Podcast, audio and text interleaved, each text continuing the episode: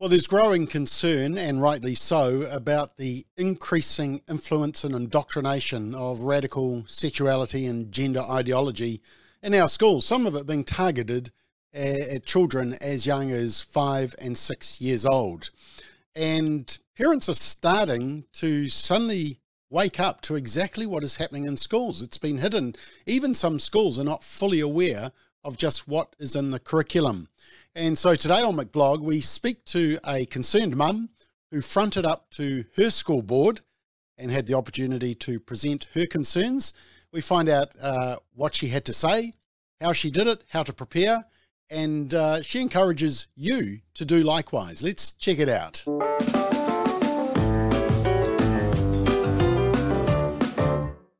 Well, joining me is Penny Marie, uh, who fronted up to a school board meeting, and the video of it has actually gone a little bit viral around New Zealand, from what I hear. Penny Marie, welcome to McBlog. Can you tell us what motivated you to uh, make this appointment with the board? Yeah, and thanks for having me here, Bob. Um, so, what motivated me was I was on the board um, at, for the previous three years, so over what we call would call the COVID years. Yep. Um, and I observed um, the behaviour really, which was putting policy first. And as a lone voice, I found it really hard and I got gaslit and um, shut down around a whole raft of stuff that was going on at the time. And um, so, yeah, I just really have a passion for encouraging parents to find their voice when things don't seem right mm. um, and, and accessing all the information that they need to make the best decisions for their kids, which seems to be harder to do. So um, I'd seen videos overseas of parents that were attending their board meetings. Yeah speaking up, and that's really helpful. But I hadn't seen anything from here in New Zealand, so I thought, well, someone has to um, someone has to start it, and it's yeah to encourage other parents. So I've been pretty blown away at how viral it's gone in the last few days. So in our parent guide that we released uh, at the beginning of the year, we did sort of spell out the process uh, for getting in front of the board. But can you just uh, um, explain it to uh, people watching how tricky was it or how difficult or easy was it to get in and get your 10 minutes in front of the board Yep. So um, I would encourage parents to uh, either look at their school policies on their website or contact their school office to ask them what the procedure is for them to speak with their board. Um, they are public meetings, you're allowed to attend. Mm. And in my situation, and I can't tell you if it's the same for everyone, but it might be, is that if you want to have speaking rights, you need to give them 48 hours notice. Right. So I simply emailed the board chair and the principal and requested um, speaking rights um, 48 hours before, and I just bullet pointed the topics. So I didn't enter into a big conversation. I didn't preface it with sending them my notes. And so they were happy to add me onto the agenda. And I also brought um, a couple of support people along, which I recommend too. Okay. And did it help that they already knew you? Um, you know, I mean, for some uh, parent that's watching this that has never been to a board meeting, doesn't even know who's on the board, uh, is it an uphill battle for them? Um, I don't think so because I, when I was on the board, we had a couple of instances where parents turned up to talk about other things, and they weren't necessarily known. To, they weren't known to me. Um, they may have been known to others, but um, the, to remember that every every family that's enrolled at the school has the right, mm. and actually the community does as well. So it's it's really about um, just finding you're brave yeah. uh, and showing up. And I also think um, in my personal situation my take was to go to the board. Uh, the reason being because it has to be minuted and they have to listen to you. Mm-hmm. Um, whereas if you make a meeting with the principal, if they're not on the same page as you, um, it's one against the other. It won't be on the public record and it may disappear. I've been sent I've been sent email conversations that have gone backwards and forwards where parents are really struggling and then they back down. But go to your board meetings. Um, you may find that you have some allies in there on the board. You may find some people, and in my case, there were parents who were on the board who absolutely agreed with me. Yeah. So to get in front of them is is super important. Yeah, and I think that's what a lot of people don't realise is that the board of trustees is actually mainly parents, and uh, that's that's key. They they may share the same concerns. So, um, sort of in a Reader's Digest version, what was the essence of your message? Um, the essence of my message was initially um, to let the board know that I knew that they were PCBU. So that, that's the um, people conducting a business or undertaking. So they are at risk if anything was to happen in their school, not right. the Ministry of Education. So it's a really key point that the Ministry of Education puts these um, rules, guidelines, principles, and policies in place mm. that they expect the schools to uphold, but they absolve themselves, from my understanding, of responsibility from that, and they pass the responsibility to the boards. Now, I didn't even realise until recently that each board of trustees is registered with an NZBN number, and they are a business. Um, and the board members need to know that as Crown agents, because when I signed up to be a board member, I signed up to be a Crown agent, um, working for a Crown entity. So letting them know their risk and then also appealing to them in their private capacity, because as you say, most of them are parents, they're mums and dads themselves. And if not, they're staff members in the schools who I choose to believe that most people who are working in schools are there because they actually love working with kids mm. and they're not bad people. They just don't really understand the risk that they're under and um, what's coming down the pipeline. So, so primarily it was around letting them know their risk. And then the two topics that I went for was um, the gender ideology and the sexuality education coming through the schools, mm. and also um, with the measles situation coming up, looking like it is being pushed by the Ministry of Health and the Ministry of Education, the same as the COVID response was.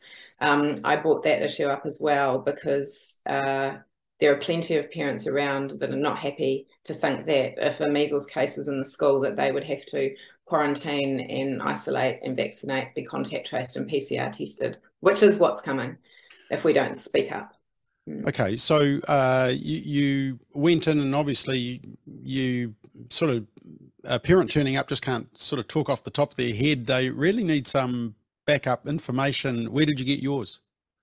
Yep. So I went on to the NZSTA website, which, if you haven't been on a board, you might not know about that, but that's the New Zealand School Trustees Association website. So look yep. that up. Mm-hmm. Um, and that tells you what the school board's responsibilities are. Mm. And they are actually there to ensure the well-being of our students. So my all students. Yeah, and, students and I say staff too, because I think there's a lot of staff in there that are being asked to do things that they're uncomfortable with. Yeah. Um, and also um, go and look on legislation, uh, legislation around the Education and Training Act.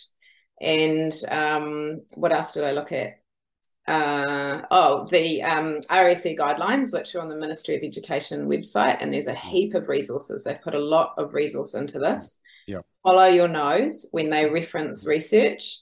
I just you're able to just look at it online and then critically um, which i'm still just starting to go through now is the inside out website and their resources yeah. and read them and see whether you're comfortable with what's coming down the pipeline yeah mm. and uh, inside out of course part of rainbow youth which is government funded and releasing documents and policy guidelines so so the um, just to go back to the whole liability what you were saying to the board was that ultimately they're liable for the welfare and safety of all students and all staff. And so they need to be thinking about this when they're thinking about sexuality and gender policies and changing rooms and going on camps and personal pronouns. They need to think about all students, all safety, don't you? Yeah, and I think they also need to remember that even though they're getting pushed policies and guidelines upon them, the parent choice is the most important choice. We are our primary caregivers of our children. Um, so I was talking to someone yesterday about like we're only just realizing a lot of people that in these documents, these RSE documents, they actually are saying that what they want schools to do is embed this doc- indoctrination into every subject. Mm. Now, my concern with that is on one hand, they're saying to schools boards that they need to consult with parents every two years about their health curriculum where the mm. sexuality guideline sits. Mm. But then they're embedding it into every curriculum subject. Now, they don't say that they're going to consult on that. And I don't know how, when you bleed something in so um, subtly, I suppose, into each subject that it's possible mm. to even be able to consult, and therefore the parents aren't getting the choice. And so I spoke to someone yesterday who said, Well, you know, maybe we need to go to the schools and say, Do you know that this is what they're trying to do and why? And actually hmm. provide me with an option for opting my children out of any subject which has any of it. And they won't be able to because they don't have the resource. So that's actually, I think, really important. Mm. Now, as you talk to people, did you find people would push back and say, "Oh no, that can't be true, and that's not right," and prove it? And and if so, how did you prove it? Yeah, so not a single person that's contacted me or has commented online has been critical and saying it's all rubbish. Um, right. What I've had again and again is a lot of really concerned parents who have said to me, I see what's happening overseas because we look, right? We're not looking at mainstream media who's not talking about this. We're looking deeper. We're doing our research. Mm. So people are seeing that it's very, very much there in America in particular. It's coming through Europe, it's everywhere and we seem to be a little bit behind on some stuff. So we've been trying to look and see whether it's here, and then some schools it's already being implemented. I actually believe, by and large, most school boards and principals actually don't even know. Like when I was on a board and I found the RSE guidelines, we hadn't been shown it as a board, so they don't know. So going in a really big part of my approach was going in as allies and not adversaries. I'm not, not blaming them for anything because I have no evidence. I'm saying this is coming we need to talk about it. Please, can we talk about it for the well-being of our children? Mm. Okay. And I don't want to blow our own trumpet, but were our resources helpful in getting you to understand that it actually does exist? It is happening in New Zealand schools, and we need to be aware.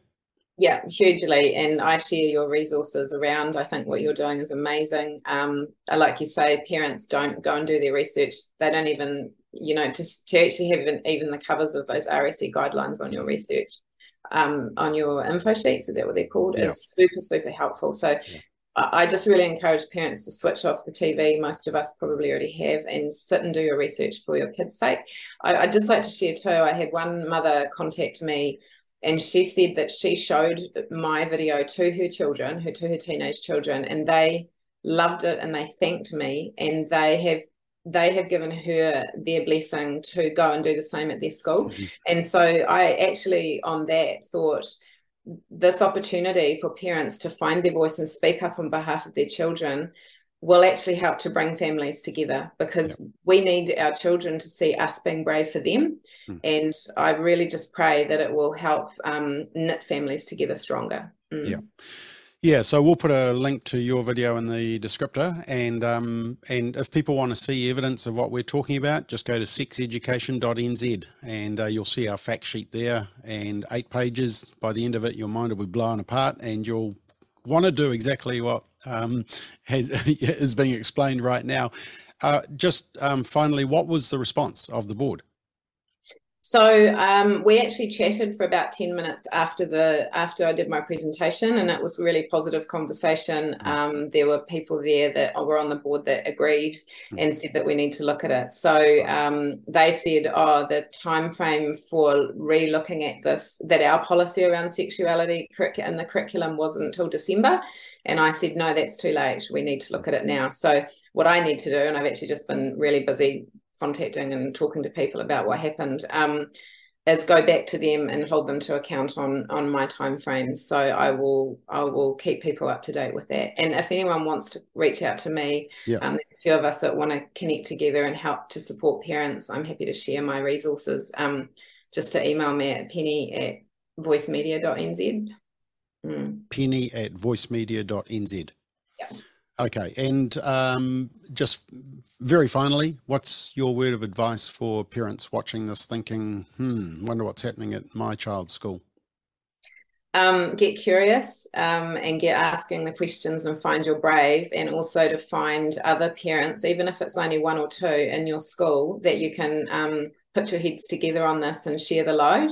Hmm. Um, and I'd just like to share a little quote that one of my friends sent to me after watching the video, which was if you ever think that you're too small to make a difference, try sleeping with a mosquito. So we all think, um, what can I possibly do? But honestly, like I'm just one mum, and um, I I spent ten I spent a few days researching, ten minutes speaking, and I think my probably my video has been seen by about ten thousand people, and it's yeah. activated so many. Mm. So if if each of us can pick up the mantle and be brave for our children, we can turn this around way faster than we think. Yeah. The stuff we see coming down the pipeline, we might be able to stop it. Yeah, and and sorry, just one other question. Um, uh, you're campaigning not just because you're an activist and you want to get involved and you got nothing better to do with your time. You you have faced this in your own family, haven't you, where you've felt undermined as a parent?